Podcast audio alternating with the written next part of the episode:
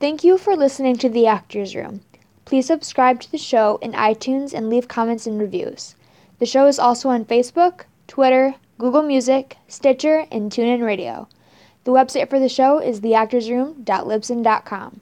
The site gives you access to all past episodes. Enjoy the show.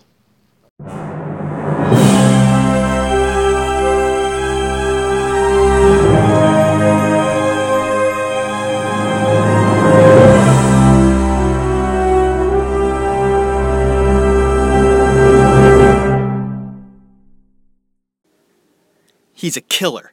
He's dangerous. This was said by Anthony Hopkins about Gary Oldman's acting. And this he added as well. Quote, He's a rebel. He's on fire. He's a destructive, crazy man. End of quote. Others say they could see that something bubbling inside him, and you never quite knew when he was going to explode. Quote, he wears his emotions right on the surface of his skin, like a 15 million volt watt wire that had been cut. End of quote. Here's another one I like. He's like a suit, hanging in a closet, ready to be worn. Friends would go on to say that they feared he was pushing himself too hard. Oldman has said this about his acting. Quote in film you get very little rehearsal. So you do your work at home. Do the homework lay the groundwork. Then you should easily be able to switch it on and off. End of quote. Sid and nancy prick up your ears. Chattahoochee state of grace. Jfk dracula true romance. Romeo is bleeding the Professional, Immortal Beloved, The Scarlet Letter, The Fifth Element, Air Force One, Harry Potter, The Dark Knight, The Book of Eli, Darkest Hour. Just a few examples of this man's brilliant work. It wasn't an easy road for Gary Oldman. In fact, it was fucking hard. But you know what? That's the saying, right? Whatever doesn't kill you makes you stronger. Welcome back, everyone, to the Actors Room, episode number 18. And here we are once again. We are going to highlight the extremely talented actor, dedicated actor as well, Gary Oldman. And I have to tell you, this episode for me is going to be a fucking blast. I have looked up to this man since I saw State of Grace, which was in New York at the age of 20. So I'm 41, that's 21 years. I have studied him, enjoyed watching him, because he is truly amazing. Now, we're going to talk about his work, of course, and we're going to talk about him as a person as well. He is very truthful. I found out through my research. He doesn't beat around the bush, he tells it like it is he has a mind and he uses it. And I think that as an actor, he approaches his acting in the same way. He isn't afraid to go anywhere within himself, uh, with people around him. He is not afraid of anyone or anything, of any moment. And that's what helps him be a great artist. An actor who shows confidence and the will to do it will it will show through in its work. And it will come through and the audience will finally see that. It's something rare in the uh, theater and in the movies uh, that uh, that it factor that I talked about with River Phoenix. Well that is the same thing with Gary Oldman I feel. He has that it factor too and not only the it factor but he can also bring us to our knees with just his his uh Intensity. Yes, perfect word to describe Gary Oldman's acting and him as well. Uh, if you watch him in interviews, um, you will see that he's very intense about what he's talking about. Uh, there is no bullshit with this guy. And we're going to get into talking about Gary Oldman, one of the actors that I look up to very much and I feel is right up there, top 20. Has to be. and he w- he has to be discussed and talked about, and uh, watch his films. So here we go, episode number 18 of the Actors Room. My name is Jeff Tarowski, and I hope you enjoy this show. Gary Oldman spoke to us with the same brutal honesty he depicts in his film. It was a story that I needed to get out and t- tell. I had no great desire just to sort of direct a movie for the sake of it. As uh, you hear some actors sort of say, it's a natural progression, and I've, you know, I, I thought it was the next, or I wanted to try it out, and you know, I didn't have any great desire to throw a camera around for the sake of it. And um, so it was very much the story. And I get, I've just got frustrated with a certain trend also in, in, in, in the last couple of years. I'm not saying it's bad, but you know, one would imagine that cinema started with Reservoir Dogs, you know, and people coming in and shooting one another up, and it's all trendy, and you know, and it's all wisecracking, and it's absolutely sod all to do with life. It's movies imitating movies, imitating movies, imitating movies, you know, and and there's a lot of other wonderful filmmakers: Rossellini, Pasolini, Godard, Truffaut, Cassavetes, you know, Uh, and I just got sick of seeing it. That that trend. I thought, when's someone actually going to make a movie that's really take the gloves off and get honest with it? You know, I'm a recovering alcoholic. My father died of it, and I know a lot of people who have been really, really damaged and destroyed their lives and are dead from it. You know, and as much as, in a way, I, I enjoyed the cinematic experience of leaving Las Vegas, I can't say I really believed a great deal of it because, bottom line, you're not that charming, you stink, and you bleed from your asshole when you drink like that. You, you, you know, and, and so I got just a little.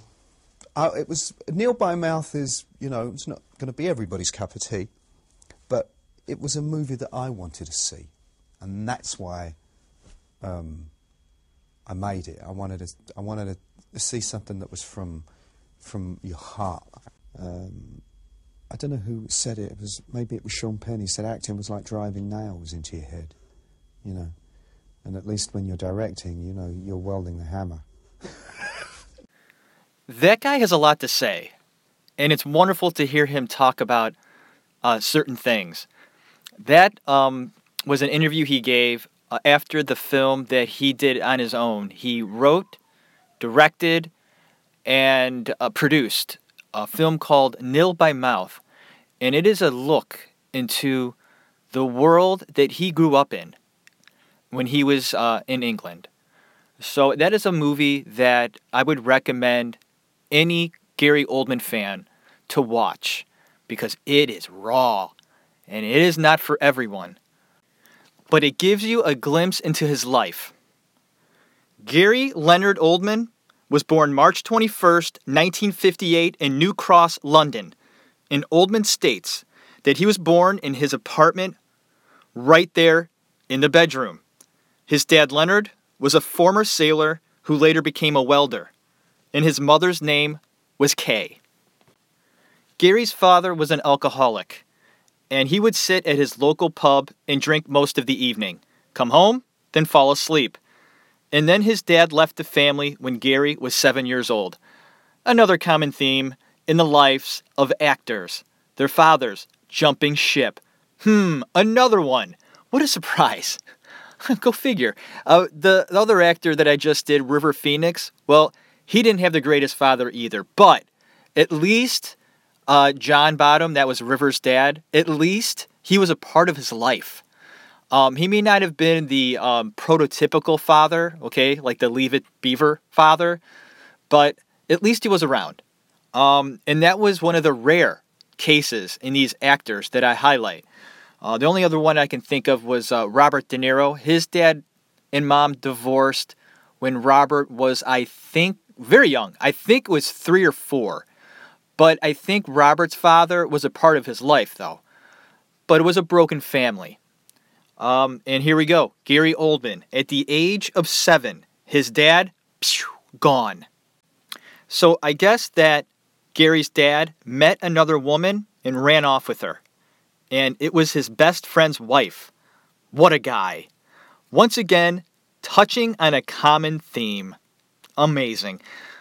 The fathers of these wonderful artists are missing in action. Incredible. It just amazes me, this trend. It just, it blows my mind.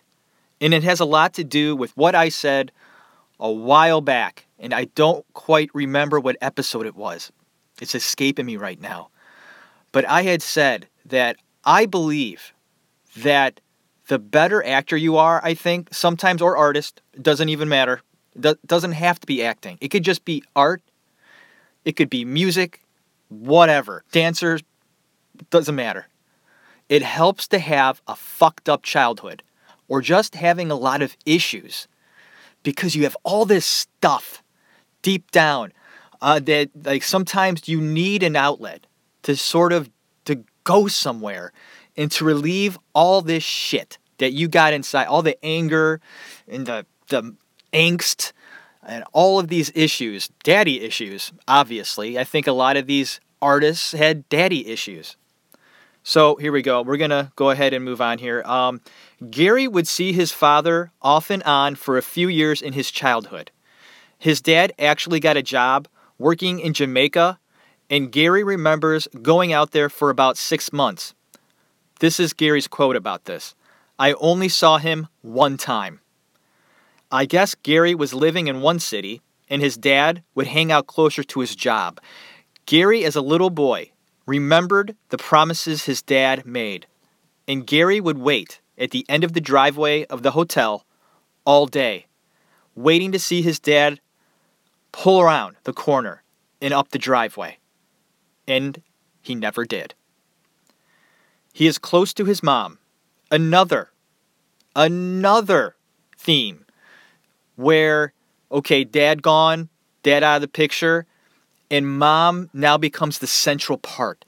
Uh, you know, someone, I can see this happening very easily. I mean, you don't have a dad, there's nothing else to sort of uh, compare to. I mean, that's all they got. So they're going to really look up to their mom and, and think very highly of their moms. And Gary was no different. Gary's mom had to raise him all on her own. Uh, and Gary does have an older sister. Her name is Maureen, uh, but she was 13 years older. So by this time, she was like 20. So she really wasn't affected too much with this, you know, breakup of the family. Gary strongly states that through all of his strife and all the shit that was going on in the family, he never once heard his mother complain say, Woe is me. You know, we really got it rough. None of those things. She never complained. It seems as though the young Gary was aimless at first. He was an average student, but had very little direction. He was drawn to television and movies, but had never ever seen a play. He was slowly finding his way when he decided he was going to be a classical pianist. So his mom got him a secondhand piano for 10 quid, and a little old lady up the street gave him lessons. And that is where it all started, I think. He worked hard and soon enough was playing Chopin. Oldman points out something fascinating during this time in his life. He found himself playing the piano, yes, but acting playing the piano.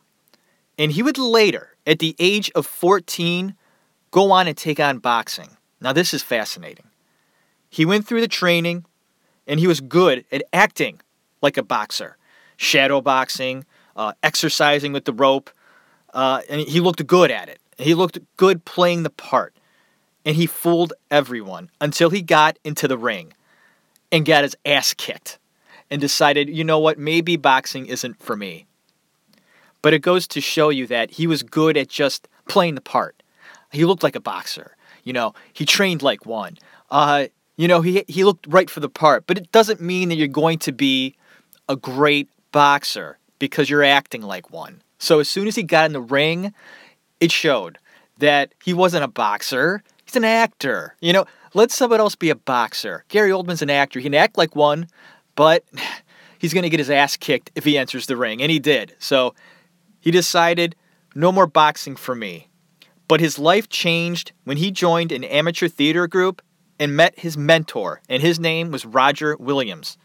And Williams would go on to say this about Gary he was a great person to go see the theater with. He saw everything, every little detail about the performances. Now, I guess Roger opened up the world to Gary and took him under his wing. He opened up his eyes to the world for the very first time, and Gary took notice. Gary only had one school in mind to study drama, and that was the Royal Academy of Dramatic Art. Now, here's a good one Gary auditioned for this school, this uh, academy uh, called the Royal Academy of Dramatic Art. Well, he auditioned there. Great school, right? And they had this to say about his performance in the audition. Quote, it might be a good idea to think about something else to do for a living. End of quote. Wow. Woo! Woo! That's gotta hurt, man. What did Gary do? He probably said under his breath or in his mind, fuck you. Turned around, walked out with no confidence at all taken away from him. He had one thing on his mind, and this Royal Academy of Dramatic Art didn't know what the hell they were talking about. He wasn't going to stop trying to do. Oh, I'm sorry. One of the mistakes that uh, I had made in my life, um, studying acting and being an actor in New York, was people would ask me what I did for a living. They said, What do you do? And you know what I would say? I would say the wrong thing. I would say, I'm trying to be an actor. And then I remember this one guy saying to me, he goes, What, what, what was that? What did you just say? I said, Well, I'm trying to be an actor, you know? And he says, No, you are an actor. There's no try.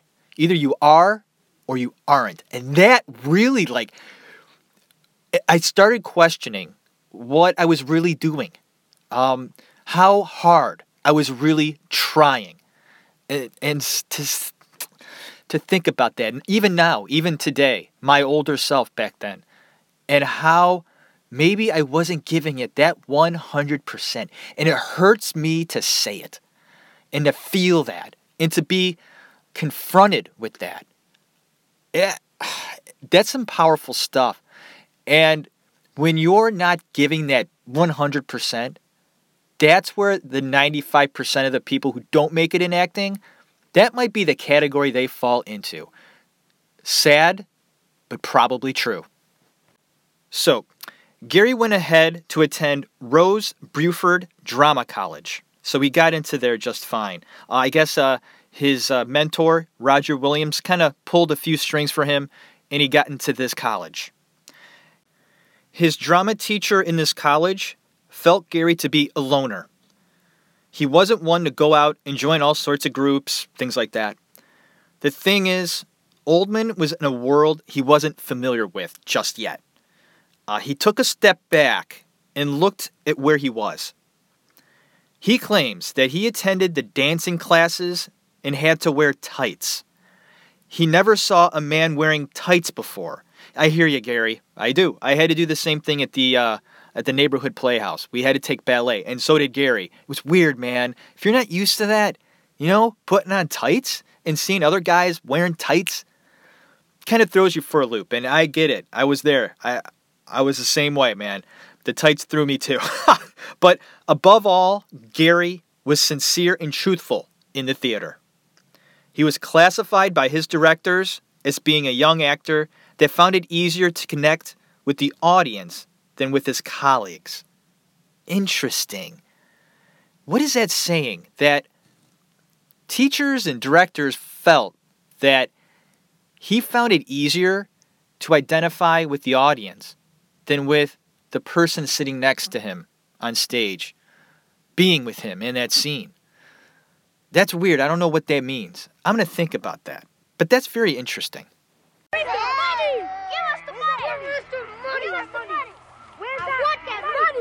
said Oi. I want it. Hey, cut it out. Let him go. He owes us three bucks, man. I don't care. Leave him alone. Who the hell do you think you are? Sid Vicious.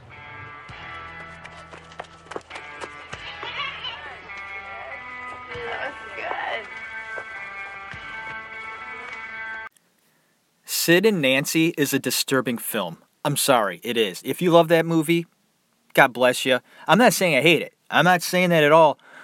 I'm just saying it's disturbing. Their lives, the Sid and Nancy, that whole scene scares the shit out of me. All right? I would never touch that with a 10 foot pole. Never. Okay, so that's why I'm making that statement.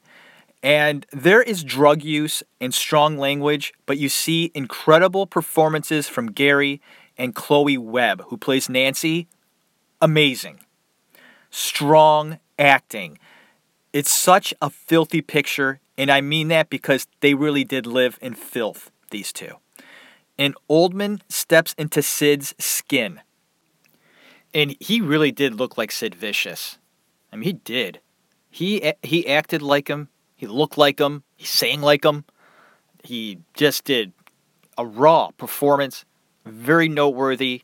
I say, very nice job. You know, I, I, um, I, and this is where you get to to see a glimpse of him at first. This was his big first role in Sid and Nancy. All right, and you see it then, like that leap. He took it way back then in Sid and Nancy. You see it then. And it's a performance to note because it's very young in his career and he's already nearly hitting it out of the park. I wouldn't say that he's quite hitting it out just yet, but pretty damn close. Now, there was a, it's not an interview I saw. I saw, like, he was in front of a group of kids, and I think that he was visiting his old high school, Gary Oldman. And there must have been probably around 10, 15 kids sitting around in a very small room asking him questions. And one of the questions he was asked was the fact that there are actors and then there are great actors. What's the difference? What is that leap? What is what what's the distinction and what makes them great?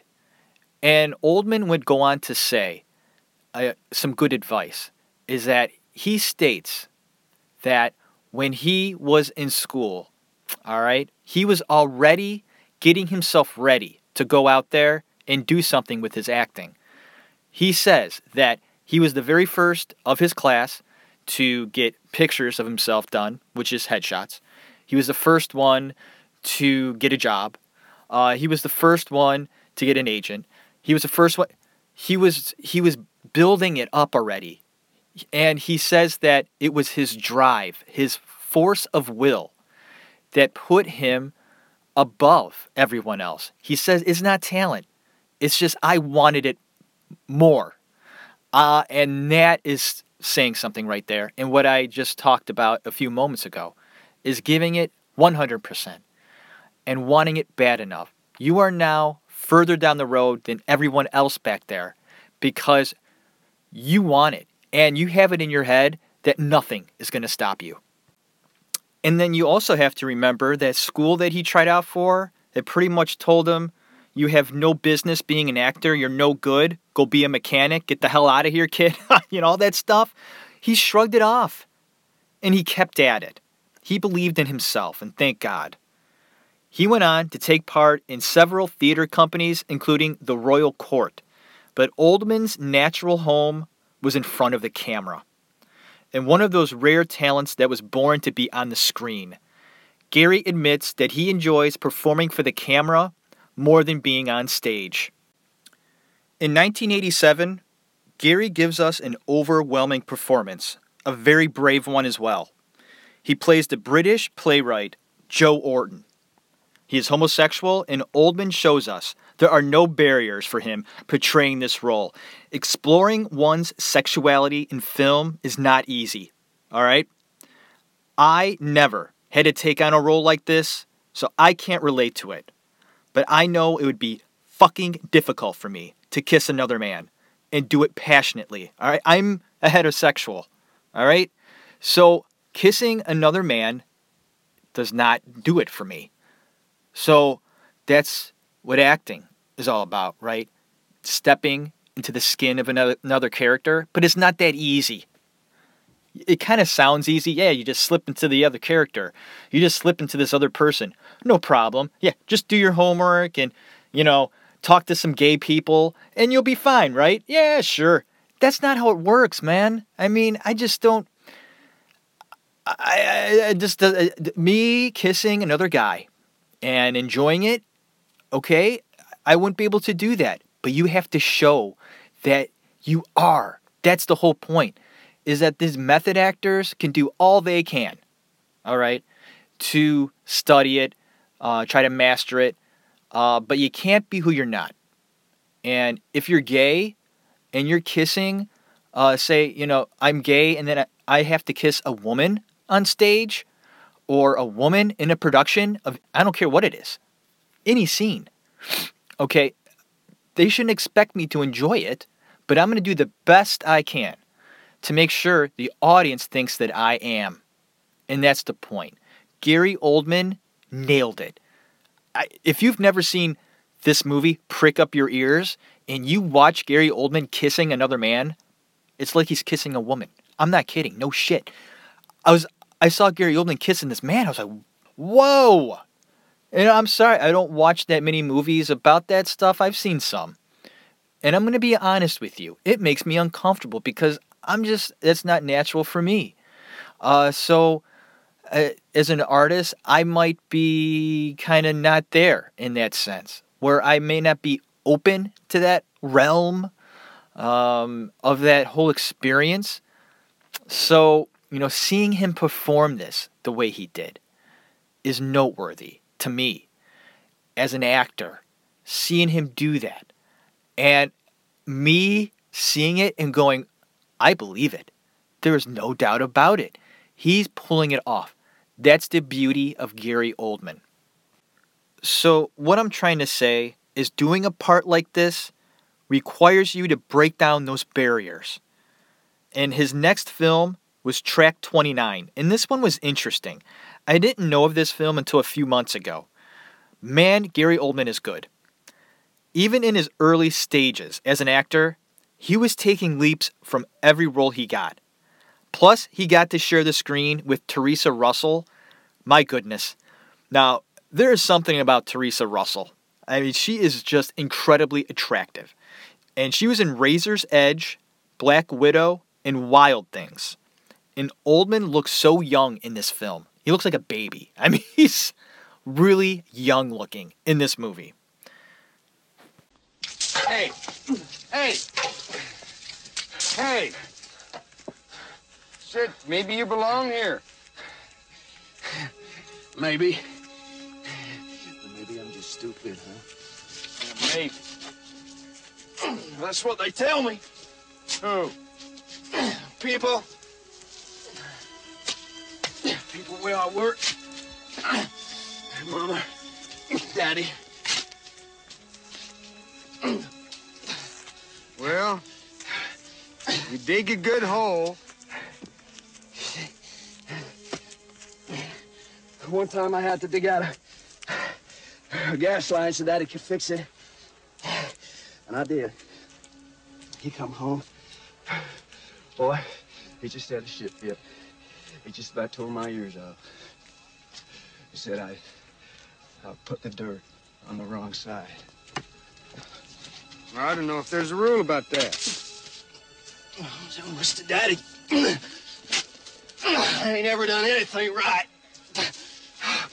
She ain't ever gonna get to Miami. Who's going to Miami? No one. Well, who ain't going to Miami? My.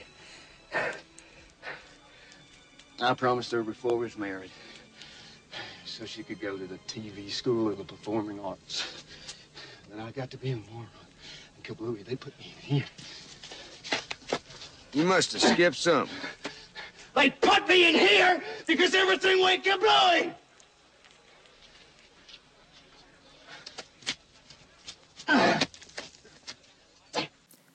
That was a clip from Chattahoochee, and did you hear that?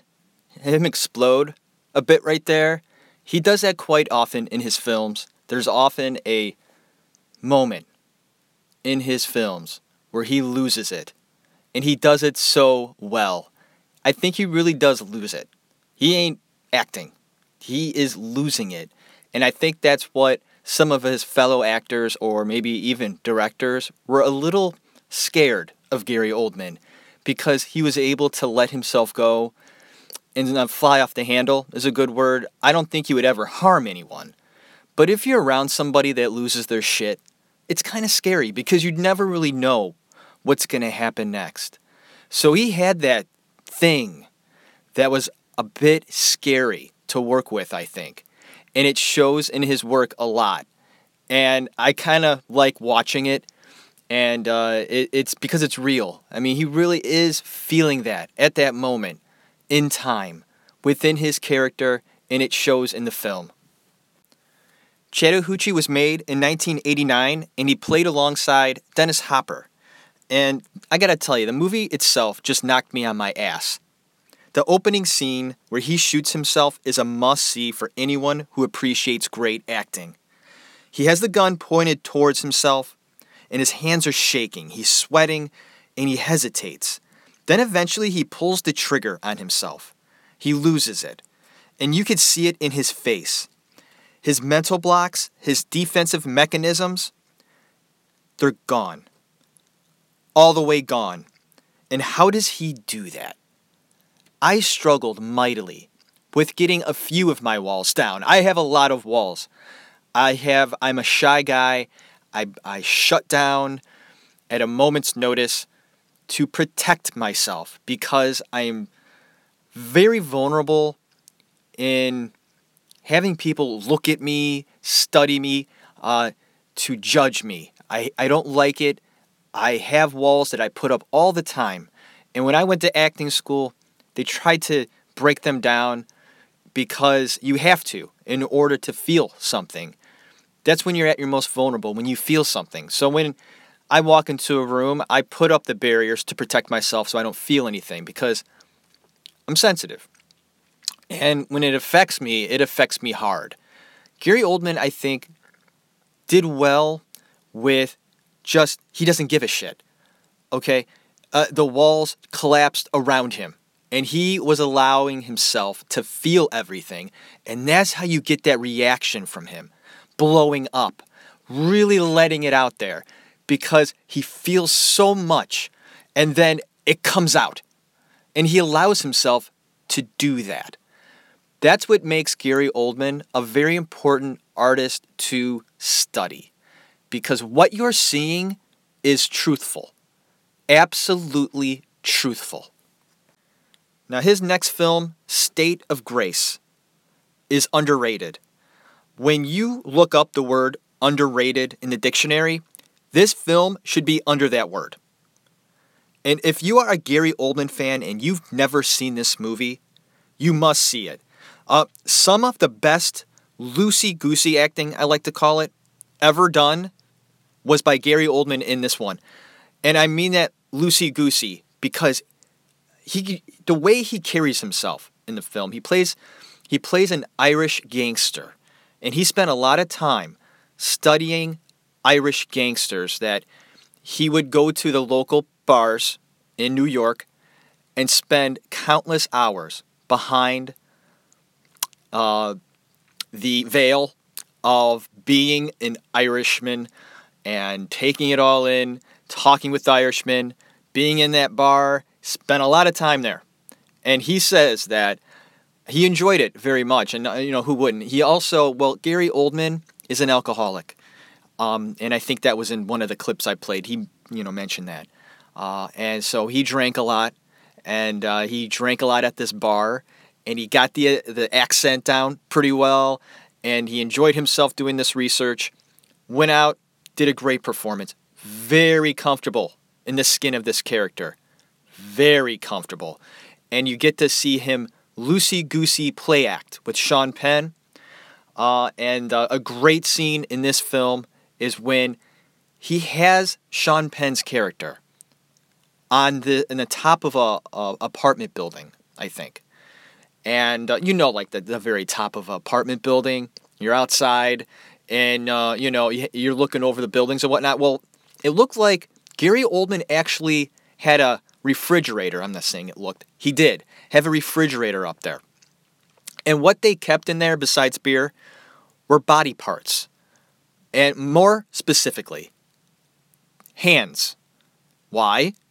Because when you're in a gang, you're shooting people, you're killing people for business reasons, hopefully, you're going to need uh, fingerprints in order to have it pegged on someone else. Well, if you kill somebody, you chop off their hands, you have fingerprints at the ready. So they would keep them in the freezer. And uh, this scene right here that I play for you is uh, Gary Oldman's character showing Sean Penn uh, their little secret on how they're not caught when they bump somebody off. Terry. Check this out.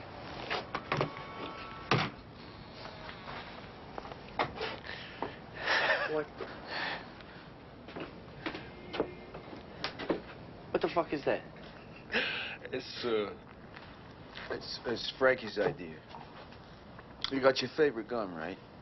He got so sick and tired of tossing away a perfectly good piece after every job. You take your hands, and uh, you, you, you take your gun, but you put the prints on the gun, you stash it. The cops find the gun. They're looking for a dead man. Is this is somebody's hands? Yeah. What are you touching them for? Terry, meet Flynn. Yo, no, don't fuck with me. No, don't fuck with me. Don't, don't, don't, don't. I, you're gonna get fucked. The way you No, that's somebody's hands. You scared? Get the fuck. All right, hands up. They're in there. Just a gem of a film. State of Grace. Wonderful film. Got hooked on it back in the day where I watched it a lot. Haven't watched it in a while, actually. I may have to pop that one in soon. It's just a fun film. It's gritty. Sean Penn, I love. There's also John C. Reilly in that film, Ed Harris. Um, and you get to see uh, some great scenes between all those guys together. They work really well together. It's a New York movie.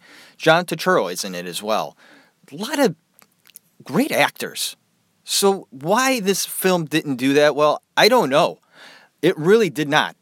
It was a budgeted film around 18 million and they barely brought in 2 million in the theaters. But I hope that they did recoup some of that money when it went to video because I think they might have gotten some money back uh, hoping that the video sales would sort of up the uh, you know the profit of this film, which I think it deserved.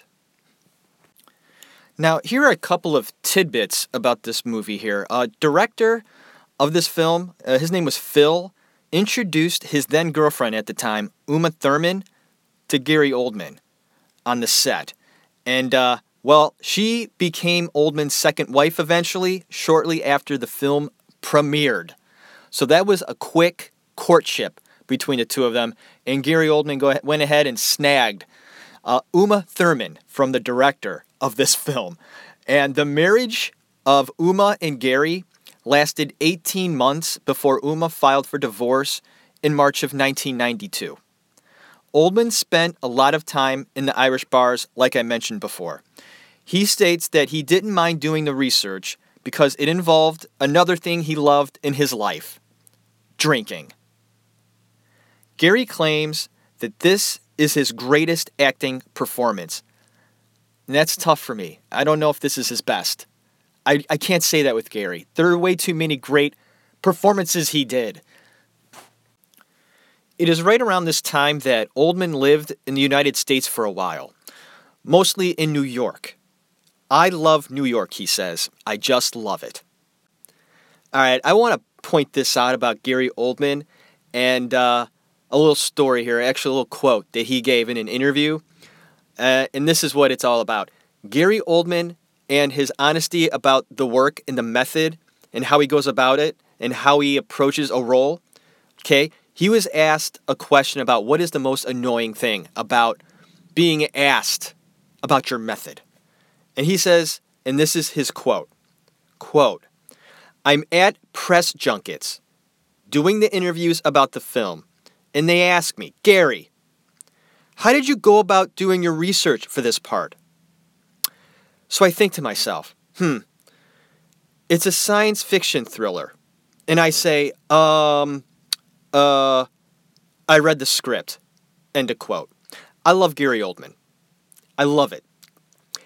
JFK came in 1991, and this has got to be one of the most entertaining and information based movies of all time. I believe this to be a great masterpiece in modern cinema. JFK is one hell of an accomplishment for Oliver Stone, the director of this film. He is a very intelligent man, and he has a lot to say.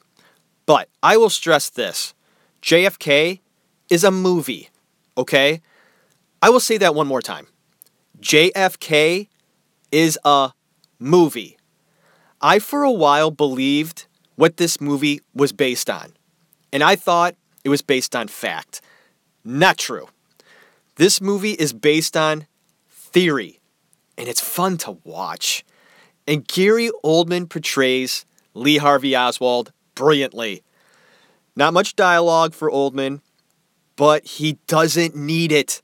He captured all the nuance of Oswald. Now, Oswald was a tragic figure in American history, of course. And Oldman's performance is uncanny in regards in mimicking Oswald, especially in the scene where that famous uh, the press scene where he's up there and they're asking him questions and he just looks so, you know, of course he's all baffled about what, you know, he's just Oswald himself is just a mess at this point. And they're just bombarding him with questions. And Gary Oldman's voice as Oswald was dead on.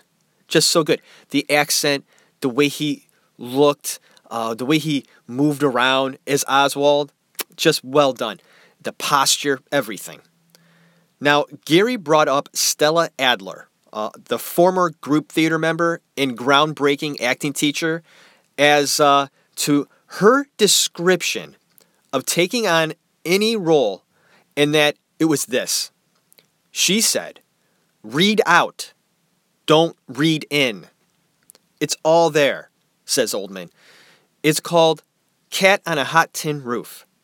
Look at the title, it tells you. It's called Death of a Salesman. My reputation is that I'm sort of this crazy method actor. This guy who does all this method acting. I very rarely go beyond the perimeters of the text. Okay, Dracula, 1992. Gary Oldman hired a singing coach to help him lower his voice by an octave to help him give Dracula a more sinister quality. Then was drunk the night they filmed the scene where he had to lick the blood from Keanu Reeves' straight razor.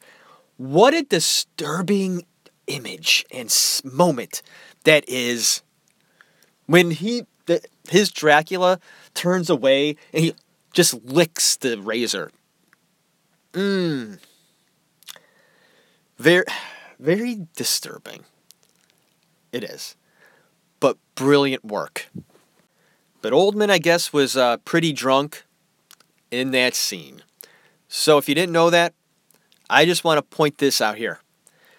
Gary Oldman is pretty drunk in most of his movies, up until, and I will get to this later, I will tell you what movie he eventually stopped and it eventually caught up to him. Okay.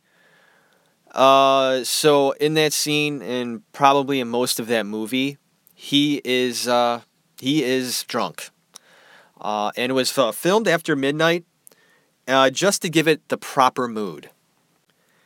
Now, Oldman and Ryder, Winona Ryder, did not get along during the filming of this, and the rest of the cast was shocked because the two had actually been friendly during rehearsals, uh, and then they came back from a break in the schedule and seemingly hated each other, with no indication on what had happened previously, and it was never revealed. I'd like to know, actually. Uh, Winona Ryder, although has given some really nice performances in the past, uh, seems like she's got some shadiness going on. I don't know what it is. I mean, look at the projects she does. They're all kind of just really, I don't know, just, mm, Uh, there's a lot to dive into with Ryder, actually, that I'm looking forward to doing. She's fascinating. And she's got a lot of, I think she's got a lot of skeletons in that little closet that she comes out of every day or gets, you know, clothes out of every day uh, that I would like to uh, do a little research on because I think that she's got some weird things going on in her life. But anyway, her and Oldman did not get along on the film. Uh, but the makeup and costumes that Gary wore in the film are remarkable. What a blast they must have had with all the makeup and stuff like that. Uh, but also think about this the time and effort it took to get him ready for shooting every day. And I'm sure it took hours. I mean, that was an extravagant makeup job that they did on him. Now, I believe Dracula to be one of the most demanding parts he ever had, uh, and he was a creepy dude. Gary also has a tremendous amount of respect for Francis Ford Coppola, who directed this, and so do I. But I guess there were moments on the set they didn't get along. I think that happens. You know, there's going to be disagreements about just the art form, about how you're going to do a scene and all that stuff. And Anthony Hopkins, who co starred in the film, had this to say uh, that Francis wasn't giving enough direction to Gary, and Gary was getting fucking pissed. I even saw a clip of this very thing, actually. You can see Francis talking about a scene that Gary had to do, and Gary visibly is annoyed and says that he just can't play act it. I need something more, etc., etc and his passion looks very contagious because you can see Anthony Hopkins actually in the background and he's watching this scene going on. You know, Oldman just listen, Francis. You're gonna have to give me a little bit more than that. I just can't walk in. You know, he's he's just I just can't walk in and do that and do that. I just I, I can't do it. And you know, he's going on and on. And my English accent was horrible just then. And you could see Hopkins in the background, and he's just kind of watching. You know, he's observing what's going on. he's just, you know, taking it in, uh, watching it from the sidelines. Uh, and you can see Gary's passion. This is nothing that he takes lightly, as we have mentioned. He gives all of himself, and he won't go into any scene without being sure that he's doing it and it's going to be displayed correctly. This this is funny. Winona Ryder uh, actually pulled Oldman aside at one point during filming. Uh, she told him that he was so intense, and the way she said it, it surprised him. And he also says he was sort of offended by it. Here you go. This shows just how dedicated he is once again. He gives us all of himself and then some more. And Winona Ryder taking him aside like that and saying, in a way, like, well, you know, you're too intense. Why don't you bring it back a little bit? And Oldman's like, okay, first off, I really don't appreciate your comment. you know, I don't appreciate your comment. And second, shut up. 1993 brought us a movie with Christian Slater and Patricia Arquette called True Romance. Now, Gary has sort of ripped on Quentin Tarantino in an interview that I played for you. Uh, he stated that Reservoir Dogs was cliche. And, you know, it kind of is, but it's a fun movie, man. It's one of my favorites. I think Quentin Tarantino is a fantastic writer, just as great of a writer as a director as well. And he wrote True Romance. And Quentin is involved in fun films. And this one is no different. Gary Oldman plays a pimp. It's a cameo role. Not a big, he's just, I think, in just maybe two scenes, and that's it. And those two scenes are great. Gary was approached to do this part, and Oldman said he hadn't read the script yet, so he didn't know. So he says, You know, what's my character? What, what is this guy all about? Well, the director told him he's playing a white guy that thinks he's a black guy, and he's a killer pimp. Oldman laughed and took the role right away. Gary has also been rumored to say that he would love to do a project about his character and dive deeper into his story. God damn it! I didn't know that. That would be so fucking awesome. If you know about True Romance and that character, man, that character is so different. And Gary Oldman put a spin on this guy. I mean, off the wall to the gills. He's got the makeup going on, the the dreadlocks, the look, the clothes he wears. He's got like every single one of his teeth capped. I mean, he is just having fun with that character. Can you imagine a film just about that character? That would be crazy. Oh my god. That is so fucking cool. All right, I'm, I'm sending it out right now. You got to get this done. I mean, Gary's not getting any younger. It might be too late. That sucks. I mean, someone couldn't sit down and write that script. That doesn't make any sense to me. All the spin offs that go on now, duh. It just wasn't the right time, I guess.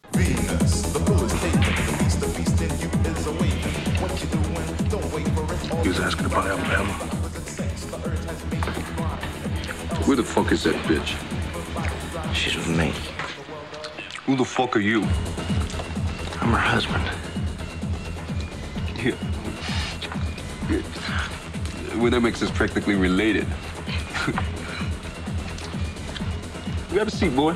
You have your sofa egg roll. We got everything here from a little eye Joe to damn if I know. No thanks. no thanks? What that mean? Hmm? I think you're too scared to be eaten.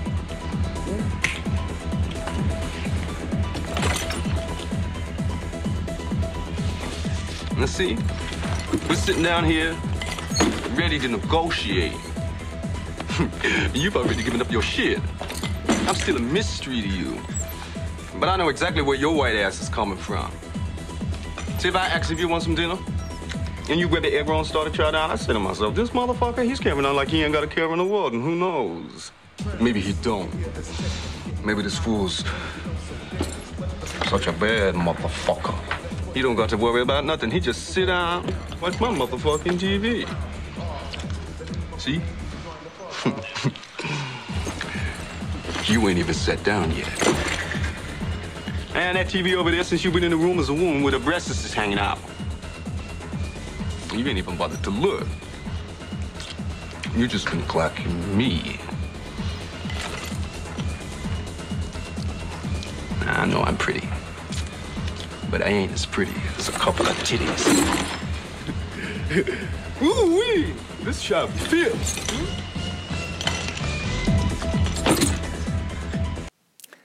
Drexl. His name was Drexl, that character. Man, that's really gonna piss me off that they didn't do a movie about that guy. Damn it, man. Just okay. I, I have to refocus here and get back to uh, talking about Gary Oldman. So here we, and we, I'm talking about Gary. So that's okay, right? Because Gary is so good at what he does, uh, it's safe to say he plays a good deal of psychopaths. And I, I found during my research that directors and writers have agreed with me on this point. Gary uses his difficult childhood and uses that deepness in his work. Gary's manager, Douglas Urbanski, has said that he feels Gary to be an enigma in the industry, and I'll explain why. He keeps the movie business kind of guessing on what kind of an artist he is. Is he an art house actor or is he a movie star? Now, the art house people think he's a movie star, and the movie star people thinks he's an art house actor. when you think of it, that is kind of brilliant. And at this stage in Gary's life, he started to feel a bit overwhelmed with success. He was making an enormous amount of money. And when you mix that with an enormous amount of alcohol, there are problems. Gary admits he was sucked into portraying an image of success. He married Uma Thurman, for example, and dated Isabella Rossellini to play the game. And he felt he was playing it quite well. I want to go ahead now and touch on Gary's alcoholism. He confesses that the drinking itself reached an alarming degree. When asked how much he would drink in one day, his reply two bottles of vodka a day. That is simply heartbreaking to me. That someone like Gary Oldman felt it necessary to drink two bottles of vodka a day. Now, my heart goes out to anyone that has to consume that much alcohol to get through the day. Now, he claims that his drinking really didn't affect his acting until he did the Scarlet Letter, and he could see that something was wrong. He went up to do his scene. The cameras rolled, and he couldn't remember his lines. It went blank, and later that day, he had to get an earpiece to have someone read him his lines. That woke me up, he says. That woke me the fuck up. Okay, um, I'm looking at my time right now, and I'm right about an hour. Okay, I think I'm gonna, I'm gonna do uh, part one and part two for Gary Oldman. I guess that's what it comes down to because I'm not even halfway through with his career, and there's no way I'm going to cram it all in to uh, an hour and a half episode and sort of just not give Gary Oldman the time he deserves. And he deserves to be talked about. It's important to talk about Gary Oldman. I think it is. And uh, the first one since Marlon Brando to be broken up into parts. So that's saying something right there. Uh, he's um, uh, quite important to me, I guess. He may not be quite important to everybody else or anybody else as much as he is to me. So I'm going to break it down. I'm going to put part one and part two to Gary Oldman. So this will wrap up this episode of The Actors Room, episode number 18. And thank you so much for listening. Uh, go ahead and put in reviews and comments. Like I stressed last episode, it's important to me and the show to give me a little confidence to go forward because I'm reaching the point where I'm thinking to myself, you know, oh gosh, you know, I ho- hope I can reach the end of the year and get more people to listen. Let it branch out a little bit. So I'm excited to see that happen and uh, see where the show goes. Uh, visit my website, uh, visit Facebook, uh, go to Twitter. I also have a Twitter account called The Actors Room. I actually reached uh, 1,000 followers, so that's pretty cool. Now, probably most of them are just, um, you know, some people just like to you know follow other people. I think Twitter is a mystery to me. Uh, it really is. I'm slowly learning it. Maybe one day I'll be halfway decent at it, but for now I'm just kind of winging it and hoping that some of the tweets I send out that just maybe 3% will just, you know, click on it or to touch somebody. Who knows? Maybe a few of them stick. That's all I can ask for, right? With Twitter being the way it is. Uh, it's a mystery. Well, I hope you enjoyed Gary Oldman Part 1, Part 2 coming up next week. And what a week this was for me. It was a, a week that went by pretty quick, I think. But um, like I said in my last episode, the weather here has been really strange. The week that I did uh, the Acting 101, I did most of the episode on that Sunday. And that Sunday night, we had tornado warnings. Well, we sat down to dinner. It was about 5.30, 6 o'clock. We're eating dinner. And all of a sudden, I mean, whew, I mean, outside, the wind just, I, it was pretty scary at one point. And I thought about going downstairs in the basement, you know, and the lights went out. Boof, lights gone. Well, my little one, my eight year old, she freaked out. She freaked out because you got to understand, although it was 5:30, 6 o'clock, we uh, changed our clocks back, so it gets dark around 5. So when the lights went out, it was pitch black. And you got the wind howling outside, and this poor kid, she doesn't know what the hell's going on. And she was so scared. And the the storm itself didn't last that long. I would say maybe 20 25 minutes of uh, whirling wind, a lot of rain, and then it stopped. But we had no electricity. So it was one of those nights where you got the candles going in every room and we all sat around and we talked to each other. Think about that. I know, right? And there's no TV or uh, anything to distract you, so we we actually had to talk to one another. It was it was great. I know, right? It, hey, that's just what, what happens when the lights go out. You actually have to talk to your family. So be it. But no, I mean, it's not like we don't talk to each other. You know what I mean. You know, so it was kind of nice. and uh, they got to go ahead and sleep in our room that night. And because they were scared, and that's okay, you know. And the little one, she kind of hogged the bed up, so I slept on the couch downstairs. but the next day, uh, I, I went outside and there were tree branches, uh, broken tree branches all over our front yard, and big ones too. So I, I lugged them all the way to the backyard and noticed that my siding had come off. The storm was that bad. My siding was coming off in the back of the house. And then later on that day, when I came home from work, my gutter was damaged as well. I'm like, son of a bitch. So I got to talk to the insurance companies. I got to talk, you know, I got to get estimates. I got, I called this uh, company called Window Nation. They're coming out and giving an estimate tomorrow.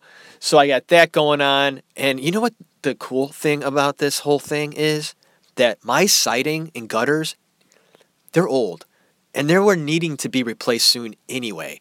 Wouldn't it be great that this storm was sort of a blessing in disguise, right? So maybe, just maybe, the insurance company will throw some money my way to get some new siding.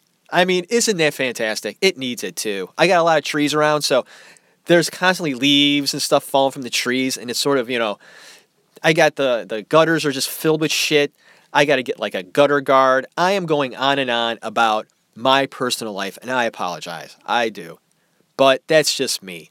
And it's a part of this show. Sometimes I will go and do that, and other times you won't hear anything about my personal life. But sometimes I just have to talk about it because that's what's going on in my life, right? And maybe you're you're listening to this going, yeah, it's kind of interesting. Yeah, a tree fell down in his yard and you know it dented his gutter. Oh, boo hoo! But that's a big deal to me, right? Because my house, that's my domain, man. I, I, take care of my house. And we bought this house about two years ago. And it's a nice house, and I appreciate it. Uh, my belongings and my home mean a lot to me. So I take care of it. Um, the yard was kind of a mess. So I've been taking care of that this summer. And that's going to take a few years to sort of, you know, because I'm doing it on my own. Uh, and I work slow. I want to make sure I do it right. And the same with the inside of the house. We had to paint nearly every room. Everything needed to be repainted. There are the floors need to be done. We, you know, just little things like that. The doors need to be done. There's a lot of things in this house that needed work. So I take great pride in my house. So having new siding and gutters is important to me. So pray for me this week that the insurance company comes out and gives me what I need. All right, guys. Thank you for listening to my rambling. And I'm looking down. I should have just, you know, continued doing Gary Oldman because now we're, you know, I'm just kidding. Now we're doing good on time. I'm on about uh, an hour right now. So, hey, perfect. I did an hour. Thank you for listening to The Actors Room. Put in that movie tonight, one that makes you feel happy. God bless you. Have a good one.